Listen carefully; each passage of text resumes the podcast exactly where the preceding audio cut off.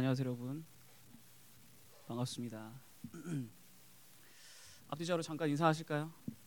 좀 늦게 오신 분들도 계시니까 환영합니다. 축복합니다. 잘 오셨습니다. 축복합니다 여러분. 하의 말씀입니다. 하의 말씀. 저희 룻기 계속해서 나아가고 있는데 룻기 2장 1절에서 4절까지의 말씀입니다. 룻기 2장 1절에서 4절까지의 말씀입니다 다 함께 한 목소리로 합독하겠습니다. 읽겠습니다. 나오미의 남편 엘리멜렉의 친족으로 유력한 자가 있으니 그의 이름은 보아스더라. 모함 여인 루시 나오미에게 이르되 원하건대 내가 밭으로 나가서 내가 누구에게 은혜를 입으면 그를 따라서 이삭을 죽겠나이다 하니 나오미가 그에게 이르되 내 딸아 갈지어다 하매 루시 가서 베는 자를 따라 밭에서 이삭을 줍는데 우연히 엘리멜렉의 친족 보아스에게 속한 밭에 이르렀더라. 마침 보아스가 베들레헴에서부터 와서 베는 자들에게 이르되 여호와께서 너희와 함께 하시기를 원하노라 하니 그들이 대답하되 여호와께서 당신에게 복 주시기를 원하나이다 하니라 아멘. 잠깐 기도하겠습니다. 하나님 아버지 지금 이 시간 저희들 이렇게 캠퍼스에서 숨 쉴 수 있는 이 예배의 시간 주심에 주님 감사합니다. 주님 이 시간 저희들 그냥 헛되게 보내는 것이 아니라 주님께서 주시는 말씀 더욱더 기대하는 마음으로 열린 마음으로 받을 수 있도록 허락하여 주옵소서. 그래야 주님 이 시간 주님의 은혜 누리는 시간 될 수 있도록 인도하여 주옵소서. 감사합니다 주님. 살아계신 예수 그리스도 이름으로 기도드렸사옵나이다. 아멘. 여러분 혹시 요즘 제일 유명했던 예능 프로그램인 피지컬 100 보셨나요? 피지컬 100 아마 다들 뭐 보진 않으셨어도 않으셨어도 한번 들어보는 보셨긴 할 것입니다. 사실 저는 안 봤습니다. 근데 안 봤는데 피지컬 100에서 유명한 사람이라고 꼽으면 사실 제가 듣기론 우승한 사람보다 top 5에서 탈락한 어느 한 사람이 제일 유명하다라고 하더라고요. 뭐 공감하지 않으실 수도 있는데 뭐 제가 알기론 그 사람의 이름이 무엇이냐 아이언빈이라고 하더라고요. 아이언빈 아시는 분들은 아실 테지만 전 에, 스켈레톤 국가대표였던 이 윤성빈 선수를 지칭하는 이름입니다. 제가 알아보니까 윤성빈 선수가 스켈레톤을 시작하게 된 계기, 프로로서 전향하게 된 계기가 조금 특이하더라고요. 윤성빈 선수는 고등학교 3학년까지 어, 그냥 평범한 학생이었다라고 합니다. 스포츠에 아예 관련을 하고 있지 않았던 학생이었다라고 해요. 보통 이 예체능 같은 곳에서 세계 1위를 찍어본 본, 찍어 찍은 분이시라면 보통은 아주 어렸을 때적부터 그에 관련된 분야에서 많이 배우시고 또한 많이 활동하신 분들이 보통 그 예체능 부분에 탑을 찍으십니다. 그런데 윤성빈 선수는 그렇지 않았다라는 거예요. 평범한 학생으로서 이 고등학교 3학년까지 지내다가 당시 윤성빈 선수가 다니던 이 고등학교 이 체육 교사 선생님께서 이 윤성민 선수, 선수를 눈에 여겨 보시고 이 최대 입시반에 딱 포함시키게 되면서 그때부터 이 스포츠 그때부터 이, 이 스켈레톤 종목에 어, 들어가게 되었다라고 합니다. 어찌 보면 평생 동안 알아차릴 수 없었을 법한 그의 능력이 우리가 흔히 말하는 우연의 우연을 거듭하여 열매를 맺은 것처럼 보입니다. 사실 이러한 스토리는 꽤나 흔하게 좀 우리가 찾아보면 찾을 수가 있습니다. 여러분 게리 쿠퍼라는 사람 아시나요? 막 여기서 알고 있다라고 고개를 끄덕이셨으면, 저는 깜짝 놀랐을 겁니다. 왜냐? 1900년대 초, 뭐 1950년도 아닙니다. 그 이전이에요. 1900년대 초에 활동하셨던 이 미국 배우입니다. 근데 굉장히 유명했던 배우예요. 사실 미국 사람들이라면 아마 알고 계신 분들이 많을 것입니다. 굉장히 성공한 배우였습니다. 그런데 그렇게 이 배우로서 성공한 자가 어떻게 하다가 이 배우를 배우의 길을 걷게 되었나? 사실 그는요 만화가였습니다. 만화가 만화가였는데 만화가의 길을 걷다가 그 길에 당연하게도 실패를 하게 됩니다. 그래서 이후에 이 연극 무대에서 이 요즘에는 프롬프터가 있지만 그 시절에는 프롬프터가 없었기 때문에 연극을 이렇게 하는 당시에 어, 어느 한 사람이 이 연극 배우에게 다음 대사를 미리미리 이렇게 알려주었다라고 해요. 그 일을 이 게리 쿠퍼가 하였습니다. 그렇게 다이 이 연극 배우에게 대사를 알려주는 읽어주는 일을 하고 있었는데 어느 날 어느 연극 당시에 잘못된 대사를 알려주었다라고 합니다. 근데 그 대사가 굉장히 중요한 대사였나 봐요. 여기 이 그 그게 굉장히 중요한 대사였나 봅니다. 그래서 잘못된 대사를 읽어주면서 그 공연이 완전 망하게 돼요. 그러다 보니 공연을 이 directing하였던 감독은 어떻겠습니까? 당연히 분노를 하게 됩니다. 감독은 분노하면서 이 연극 총괄 매니저에게 이렇게 말합니다. 공연 망친 그 녀석, 그 녀석 월급 깎아. 그래서 월급 감봉시켜라고 이렇게 명령을 합니다. 이러한 감독의 명령에 매니저가 조금 당황을 하면서 이렇게 말을 하더라고요. 그 연극 망친 녀석은 지금 견습으로 월급이 없습니다. 돈을 받지 않고 일을 하고 있어요. 라고 이렇게 답하, 답하였습니다. 그러자 이 감독이 분이 아직도 삭히지 않아서 분노에 계속 차서 말, 말하기를 아 그러면 엑스트라로 하이어해서 월급을 주고 그 월급을 감봉시켜라. 어떻게든 그 월급 감봉시켜라라고 명령을 하였다라고 합니다. 이 일이 계기가 되어서 이 게리 쿠퍼는 배우의 길을 걷게 되었다라고 합니다. 이런 상황들을 보면서 우린 흔히들 이렇게 말합니다. 아, 우연의 연속이다. 아니면은 뭐 이러한 상황을 보면서 그리고 나의 상황을 빗대면서 우린 이렇게 말하기도 하죠. 속된 말로 인생 운빨이구나라고. 근데 여러분 아마 여기 계신 분들은 이미 다들 알고 계시다시피 인생에 운은 우연은 없습니다. 우리가 계산하지 못하고 계획하지 못하고 미리 예견하지 못할 뿐이지 운, 우연 없습니다. 그냥 우리의 한계적인 모습이 때문에 그것이 우연처럼 운인 것처럼 보일 뿐입니다. 그럼 우연이 아니면 무엇이냐? 바로 하나님의 개입, 하나님의 인도하심. 조금 더 전문적인 말로는 하나님의 섭리라고 우리는 이것을 부릅니다. 영어로는 providence. 그리고 우리는 오늘 본문 가운데 저희들 함께 읽었던 이 본문 가운데 하나님의 이 강력한 하나님의 섭리를 우리는 우리는 볼 수가 있습니다. 그래서 제가 오늘 말씀 제목을 이렇게 지어봤어요. 혹시 말씀 제목 띄워주실래요? 우연처럼 다가온 필연. 뭔가 이렇게 좀 드라마 같지 않습니까? 드라마 제목 혹은 뭐 노래 제목 같지 않아요? 근데 정말로 여러분 그 드라마 제목과 같은 뭐 드라마 같은 일들이 하나님의 섭리를 통해서 우리 삶 가운데 이루어진다라는 거예요. 한번 보겠습니다. 한번 본문을 볼까요? 2절입니다. 2절 다 함께 읽어보겠습니다. 읽겠습니다. 모함 여인 루시 나오미에게 이르되 원하건대 내가 밭으로 가서 내가 누구에게 은혜를 입으면 그를 따라서 이삭을 죽겠나이다 하니 나오미가 그에게 이르되 내 딸아 갈지어다 하매 지금까지 뭐 순예배를 함께 참석하셨던 분은 아시겠지만 혹시나 모르시는 분들을 위해서 간략하게 얘기 드리자면 나오미 그리고 이 룻은요 모압 땅에서 모든 것을 잃고 자신 이 나오미의 고향인 베들레헴으로 돌아오게 됩니다. 말 그대로 모든 것을 잃었습니다. 뭐 자신의 이 배우자, 아들, 돈 다 잃었습니다. 당장 오늘 먹을 것도 없는 처지입니다. 그렇기에 이 2절에서 보시다시피 룻이 딱 나서게 됩니다. 어떻게 나서느냐? 여기 쓰여 있기를 다니들을 밭으로 가서 이삭을 죽겠다라고 합니다. 밭으로 가서 이삭을 죽겠다? 이게 무슨 말인가? 수박 서리하듯이 서리하겠다라는 말인가? 그게 아닙니다. 레위기 19장 이 9절에 10절을 보시면 어, 그 당시 이 이삭을 줍는 의미가 무엇 무슨 의미인지 쓰여 있습니다. 다 함께 9절, 10절을 읽어보겠습니다. 읽겠습니다. 밭에서 난 곡식을 거두어 드릴 때에는 밭 구석구석까지 다 거두어 드려서는 안 된다. 거두어 드린 다음에 떨어진 이삭을 주어서도 안 된다. 포도를 딸 때에도 모조리 따서는 안 된다. 포도밭에 떨어진 포도도 주어서는 안 된다. 가난한 사람들과 나그네 신세인 외국 사람들이 줍게 그것들을 남겨두어야 한다. 내가 주 너희의 하나님이다. 아멘.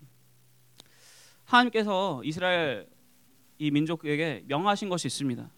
곡식을 거둘 때나 과일을 이렇게 딸 때나 모든 것 거두어서는 안 된다라고 모든 것 말끔히 깔끔히 다 거두어서 추수해서는 안 된다라고 조금은 남겨두어야 한다. 거기에 더불어 만약에 그걸 추수를 하다가 흘리는 것이 있다면 떨어뜨리는 것이 있다면 절대 줍지 말아라. 왜냐? 왜입니까? 여기 쓰여 있기를 가난한 사람들과 나그네 신세인 외국 사람들을 위해서 다른 말로 하자면요. 약자들을 위해서 그것을 놔두어라라는 그런 율법이 있었습니다. 룻은요. 이방인이었지만 하나님 말씀 그리고 하나님과 가까이하게 몸부림쳤던 자로서 이 율법에 대해서 알고 있었습니다. 그렇게 이 자신의 이 시어머니가 되는 나오미에게 자신이 가서 출소하는 사람들의 뒤를 따라다니면서 그들이 놓치고 떨어뜨리는 이삭들을 내가 주어서 우리가 음식을 준비하겠다라는 말을 하는 것입니다. 그래서 그렇게 이 룻이 출발하여서 도착한 밭이 어디인가? 3절입니다. 3절 다 함께 읽어보겠습니다. 읽겠습니다. 룻이 가서 베는 자를 따라서 밭에 잎삭을 줍는데 우연히 엘리멜렉의 친족 보아스에게 속한 밭에 이르렀더라. 아멘. 룻이 누구의 밭에 도착했다고 쓰여 있습니까? 엘리멜렉의 친족 보아스의 밭에 도착했다라고 합니다. 여기서 말하는 엘리멜렉이 누구냐? 이 엘리멜렉은요 나오미의 남편입니다. 즉 룻의 시어머니의 남편, 룻의 시아버지다라는 것입니다. 근데 어떻게 됩니까? 룻의 시아버지는 이미 모압 땅에서 죽었습니다. 그 죽은 시아버지의 이 친족이 바로 이 보아스인데 그 보아스의 땅에 우연히도 하필 그 땅으로 룻이 도착해서 그곳에서 이삭을 죽고 있다라는 것입니다. 그냥 지나가다 보면은 어느 밭을 갔어도 상관없을 텐데 하필이면 도착한 것이 연결고리가 있는 보아스의 밭이었다라는 것입니다. 굉장히 우연처럼 보입니다. 아, 여기서도 우연히라고 써 있습니다. 근데 여기서 끝이 아닙니다. 4절입니다. 4절 읽어 보겠습니다. 마침 보아스가 베들레헴에서부터 와서 베는 자들에게 이르되 여호와께서 너희와 함께 하시기를 원하노라 하니 그들이 대답하되 여호와께서 당신에게 복 주시기를 원하나이다 하니라. 아멘. 마침 뭐 다른 말로는 또 우연히라고도 볼 수 있겠죠. 마침 땅 주인 그 밭의 주인인 보아스가 그 밭으로 찾아온 것입니다.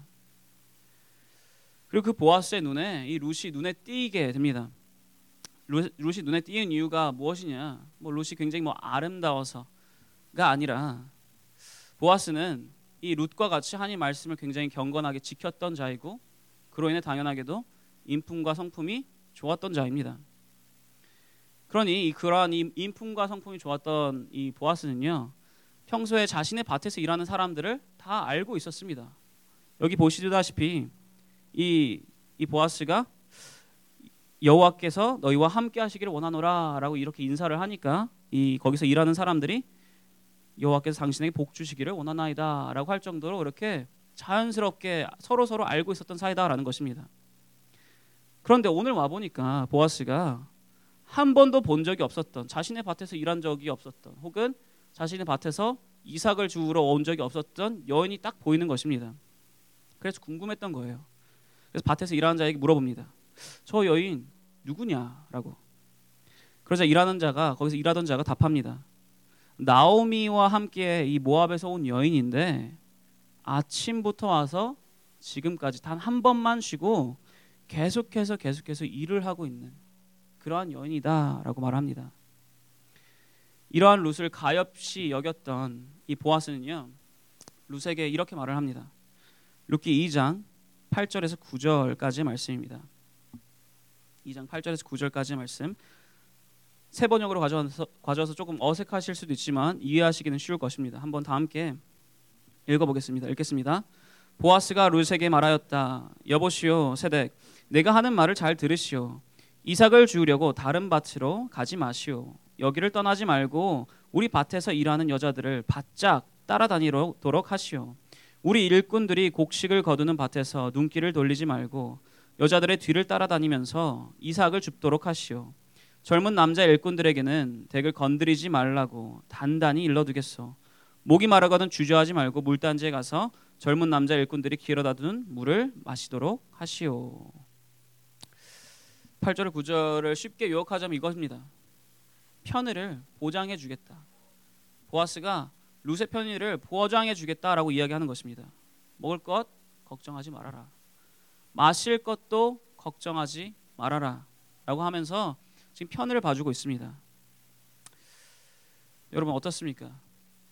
룻이 먹을 것을 구하기 위해서 나왔는데 도착했던 밭이 우연히도 이 나오미의 친족, 친족이었던 보아스의 밭이었고 마침 보아스가 그 밭으로 찾아왔고 거기에 운이 좋게 보아스의 눈에 띄어서 앞으로 먹을 것과 이 마실 것을 걱정할 이유가 사라진 이 룻과 그리고 또 나오미.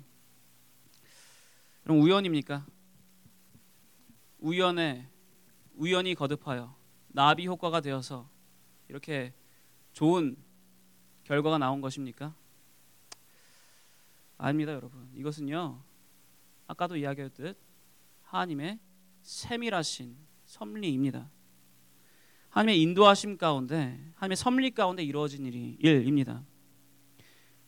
여기에는 인간의 말로는 우리가 이해하고 설명할 길이 없어서 우연이다라고 마침 그랬다라고 표현되어 있지만 이것은 전적으로 하나님께서 한치 오차도 없이 세밀하게 인도하시고 이루신 하나님의 섭리입니다. 잠언에도 이렇게 쓰여 있습니다. 잠언 16장 9절 말씀입니다. 다 함께 읽어보겠습니다. 읽겠습니다.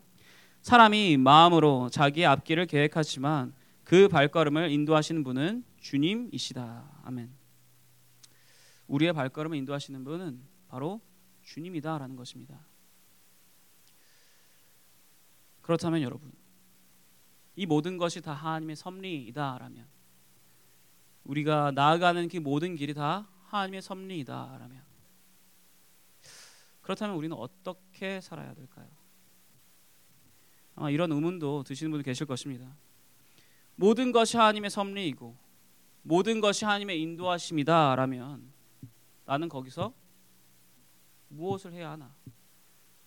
결국 하나님께서 원하시는 것을 이루시고 하나님 마음대로 다 되는 것인데 그럼 나는 뭘 해야 하나? 내 노력이 내 선택이 의미가 없는 것은 아닌가? 여러분 하나님의 섭리란 그러한 것이 아닙니다. 하나님의 섭리는 다른 말로 이야기하자면요.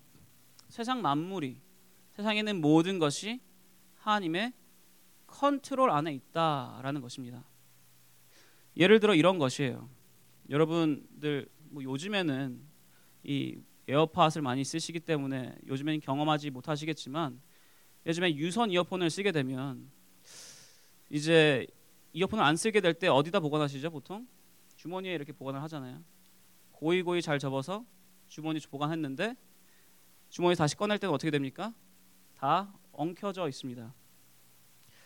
이거 뭐 이어폰 정도 엉킨 거 우리가 쉽게 풀 수 있습니다. 그렇죠? 어찌어찌 그냥 조금 시간 들이면 풀고 해결할 수 있습니다.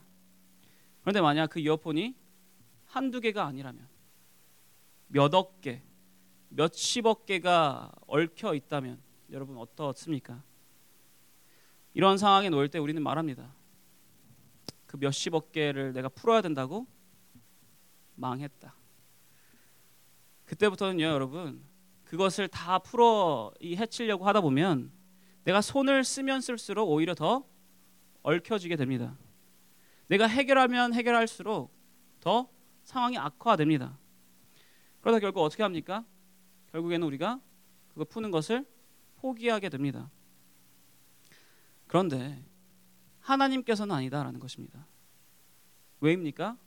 하나님께서는 그 모든 것이 하나님의 컨트롤 안에 있기 때문에 어떤 상황이든 어떠한 문제이든 아무리 복잡한 상황일지라도 아무리 얽혀져 있는 이어폰 실타래일지라도 하나님께서는 해결하실 수 있다라는 것입니다.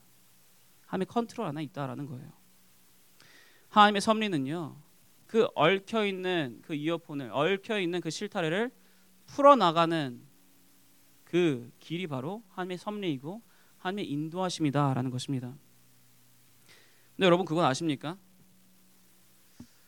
이어폰을 주머니에 넣었을 때 얽히지 않게 다시 꺼냈을 때 얽히지 않게 넣는 방법이 또한 있습니다. 그런데 사실 대부분의 사람들은 그렇게 그걸 실천하지 않아요. 왜입니까? 귀찮으니까. 귀찮으니까 그냥 넣게 됩니다. 즉, 이 얽혀 있는 이어폰에도 엉망진창으로 얽혀 있는 이어폰이 있는가 하면 조금 덜 엉망진창으로 얽혀 있는 이어폰이 있다라는 것입니다. 무슨 말이냐? 하나님의 섭리 가운데서도 우리가 해야 할 일이 있다라는 거예요. 우리가 해야 할 일은 바로 이것이 최대한 엉켜 있지 않게 우리의 최선을 다하는 것입니다. 롯은요 자신이 맡겨진 그 상황 속에서 자신이 할 수 있는 최선을 다하였습니다. 롯에게 베들레헴은 어떠한 땅입니까? 익숙한 땅입니까? 아닙니다. 새로운 땅, 익숙하지 않은 땅입니다. 그리고 롯이 만나는 그곳에 만나는 모든 사람들은 어떠한 사람들입니까? 모두가 다 새로운 사람, 모두가 다 익숙하지 않은 사람이에요. 롯은 알고 있었습니다. 자신이 이 땅에서 이방인이다라는 것을. 그렇다고 롯이 가만히 앉아 있었습니까? 포기하였습니까? 될 대로 되라. 어떻게든 누군가는 날 도와주겠지 하면서 가만히 있었습니까? 아닙니다. 자신의 시어머니를 부양하기 위해서 또한 자신의 먹을 것을 구하기 위해서 아침 일찍 밭으로 나갑니다. 누가 주인이 될지, 누가 허락할지도 모르는 밭으로 나갑니다. 그리고 그곳에서 아침부터 계속해서 이삭을 줍는 일을 해요. 여러분 잘 생각해 보세요. 남이 흘린 것을 줍는 일입니다. 남을 뒤따라 다니면서 남이 조금이라도 흘리면 그것을 놓칠세라 이렇게 줍는 일을 하는 것입니다. 굉장히 자존심 상하는 일이에요. 육체적으로도 굉장히 힘든 일입니다. 그런데 그럼에도 불구하고 롯은 롯은 최선을 다했다라는 거예요. 왜 롯은 이렇게까지 최선을 다했을까요? 어떻게든 살아야 되니까 내가 악바리 같이 이곳에 살아서 성공하겠다라는 그러한 엄청난 야망이 있었으니까 아닙니다. 롯에게는요 희망이 있었습니다. 기대하고 있었습니다. 무엇을 기대했을까요?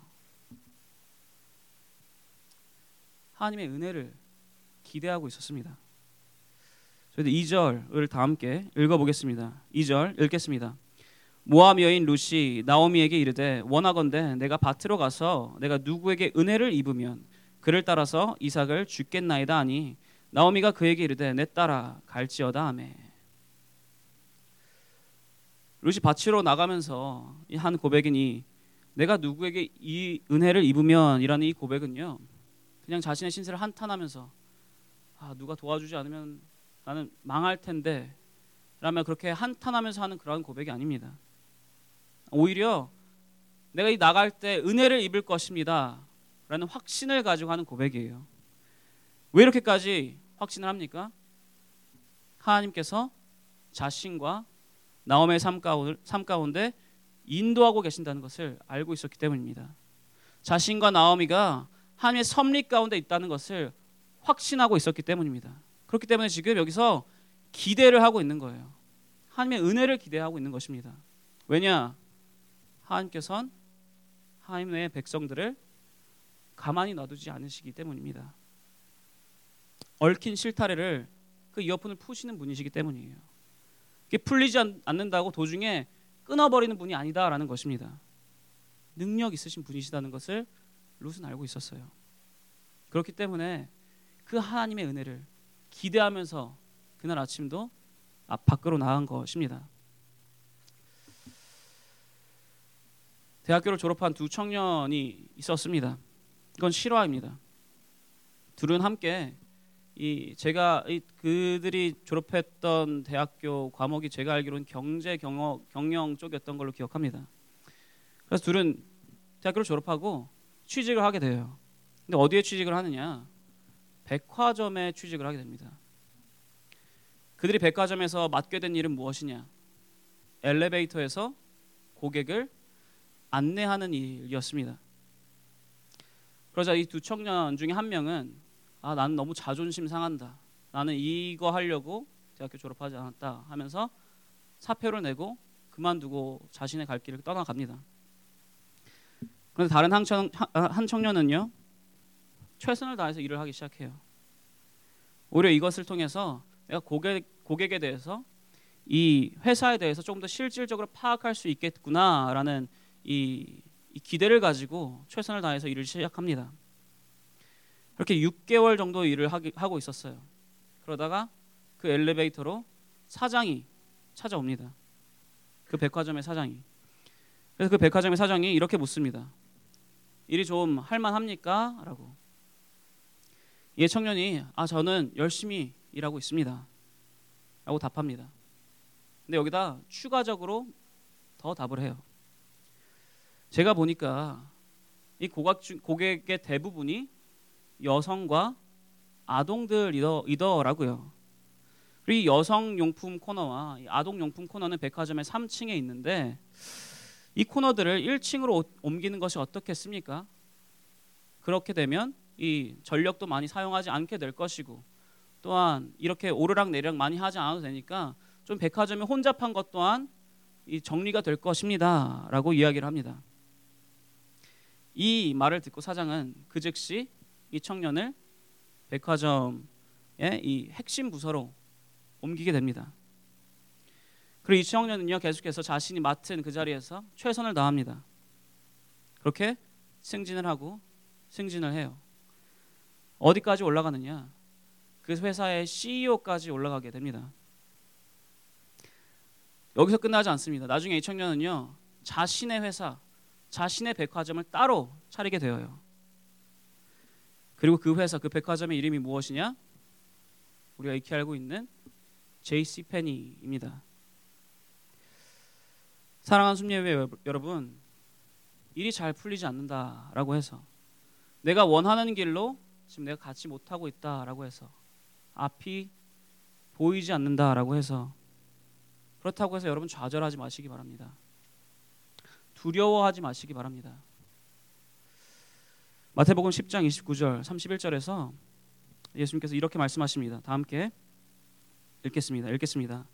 참새 두 마리가 한 아사리온에 팔리지 않느냐? 그러나 너희 아버지께서 허락하지 아니하시면 그 하나도 땅에 떨어지지 아니하리라. 너에게는 머리털까지 다 새 신바 되었으니 되었나니 두려워하지 말라. 너희는 많은 참새보다 귀하니라. 아멘. 함께서 여러분 너무나도 너무나도 귀하게 여기고 계십니다. 여러분들을 포기하지 않으십니다. 끊어내지 아니하십니다. 여러분들을 사랑 너무나도 사랑하고 계십니다. 그럼 여러분 두려워 마시고 염려 마시고 포기하지 마시고 오히려 더욱더 여러분 맡은 바 최선을 다해서 나아가시기 바랍니다. 크리스찬으로서 최선을 다해서 나아가시기 바랍니다. 학생으로서 최선을 다하며 나아가시기 바랍니다. 또한 직장인으로서 최선을 다해서 나아가시기 바랍니다. 기대하며 나아가시기 바래요. 매일 아침 일어나면서 오늘 주님께서 나에게 주실 그 큰 은혜가 무엇일지를 기대하시면서 일어나시기 바랍니다. 하나님께서는 분명 어쩔 때는 우연처럼 어쩔 때는 기적처럼 하나님의 섭리로 여러분들 더 큰 은혜의 자리로 여러분들을 인도하실 것입니다. 그렇게 하나님의 섭리 안에서 최선을 다해서 나아가시는 모든 순예배 여러분 되시기를 축원합니다. 다 함께 기도하겠습니다. 여러분 다 저희 순예배에서 기도하는 것 같이 어, 저희들 순예배 이 기도 시간에는 이 사역자분들께서 이렇게 돌아다니면서 여러분들을 위해서 직접 손을 얹고 기도를 해주실 것입니다. 만약에 그것이 지금 난 조금 불편하다라고 하시는 분은요, 그냥 이 그 자리에 앉아서 기도하시면 되고요. 나는 오늘 너무 기도 받고 싶다, 함께 기도하고 싶다라고 하시는 분들은요, 이 바닥에 앉으셔도 좋고요, 무릎을 꿇으셔도 좋습니다. 이렇게 무릎을 꿇으거나 앉아 계시면 바닥에 있을 때는 이 사역자분들께서 여러분들을 위해서 직접 기도해 주시고 함께 기도해 주실 것입니다. 여러분 다 함께 이렇게 기도하였으면 합니다. 하나님 아버지 감사합니다. 우리의 삶 가운데 개입하시고 간섭하시고 우리의 삶을 인도해 주심에 감사드립니다. 나 혼자의 힘과 나 혼자의 능력으로는 해결할 수밖에 없을 끊어버릴 수밖에 없을 포기할 수밖에 없는 그 모든 상황 상황 가운데 주님께서 나에게 더욱 큰 은혜를 주시려고 나를 인도하고 계신 것을 믿습니다. 주님 그러니 제가 삶 가운데 최선을 다할 수 있도록 도와주시옵소서. 하루하루 기대하며 나아갈 수 있도록 도와주시옵소서.